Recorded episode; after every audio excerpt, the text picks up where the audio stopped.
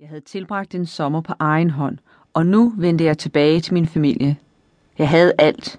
Mand, børn, et godt hjem, et udmærket arbejde. Jeg havde selv valgt min familie med tryghed og rutiner. Men følelserne følger ikke altid med beslutningerne. Da jeg låste mig ind i min lejlighed igen efter en måned alene i Rom, var jeg glad og samtidig nervøs for de mange hverdage, der strakte sig ud foran mig.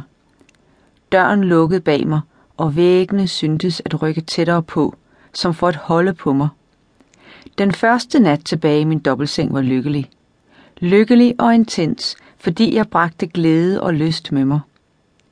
Mit sind var åbent og klar til at tage imod, og det samme var min krop. Jeg havde brugt en sommer på nydelse, på mig selv og på at finde ud af at være alene i mit eget selskab. Jeg havde oplevet ekstatisk sex den sommer, men sommerens største glæde havde været at være sammen med mig selv og at være den, jeg selv ønskede at være. I flyet hjem havde jeg overvejet, om min sommer på egen hånd havde været en smagsprøve på, hvordan det er at være mand. Måske går mænd gennem livet uden konstant at tænke på, om de er lækre. Måske bekymrer de sig ikke evigt om, hvad andre mennesker tænker om deres tøj og hår og krop. Mænd bekymrer sig måske ikke så meget om at blive vurderet og fundet for billige, for grimme eller for gamle. Hvis en ukendt kvinde fanger en mands blik, tænker han så på, om hun synes, han er for tyk eller for kikset. Da flyet landede, kiggede jeg ud af vinduet og fik øje på kuffertslæberne, som myldrede rundt om flyet. De fleste af dem var trine med runde bue under deres sikkerhedsveste og udspilede t-shirts.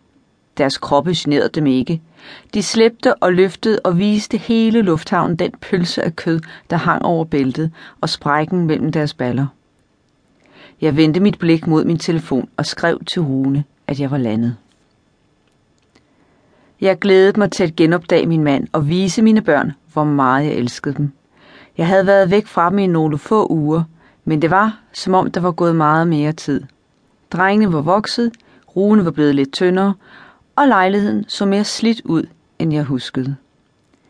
Drengene var glade, men tavse, da jeg kom hjem. Jeg kyssede dem og kunne mærke på deres duft, at de var blevet ældre. Under vaskepulvers parfume var der mindre af barndommens sødme og mere af teenagerens salte og lidt beske sved og hormoner. Vores tvillinger var på kanten af voksenlivet, og det var længe siden, de havde delt alle deres tanker med mig. De tog imod de fodboldtrøjer, jeg havde købt til dem, og forsvandt ind på deres værelse. Jeg så dem lukke døren med et stik af savn i hjertet. De var på vej væk, og måske havde jeg ikke nydt dem nok, mens jeg endnu var en uadskillelig del af deres liv. Den første nat med Rune var fyldt med den hæftige intimitet, der formes af mange års samliv. Jeg er dykket ned i genkendelsens trygge og ukomplicerede nydelse. Han vidste præcis, hvordan han skulle bevæge sig, hvornår han skulle skubbe sig ind i mig, og hvornår han skulle trække sig ud og holde en pause. Han lå på knæ mellem mine spredte ben, lagde mine underben på sine skuldre, bøjede sig over mig og skubbede sig langt, langt op i mig. Hans krop bevægede sig oven på min, rytmisk og rutineret. Hans bevægelser tog fart, og han lukkede øjnene. Så stansede han bevægelsen, trak sig ud af mig og satte sig tilbage. Han betragtede mig gennem halvlukkede øjne. Så fugtede han en pegefinger i sin mund. Med fingeren kærtegnede han mig, og jeg åbnede mig for ham. Fingeren gik på opdagelse og udforskede de steder, der fik mig til at snappe efter vejret. Han fortsatte, indtil jeg var hed i kinderne og trak vejret hurtigere. Så lagde Rune sig igen ind over mig, gled ind i mig og støttede til, mens små lyde, som både lød som vellyst og som angst, slap ud af hans mund. Hårdere og hårdere støtte han med lukkede øjne, indtil han kom. Han begravede ansigtet i mit hår og kyssede min hals. Jeg mærkede hans hjertes hammerslag mod mit bryst. Sådan lå vi i nogle minutter, indtil han rejste sig halvt op, støttede på den ene albu og begyndte at kæle for mig igen.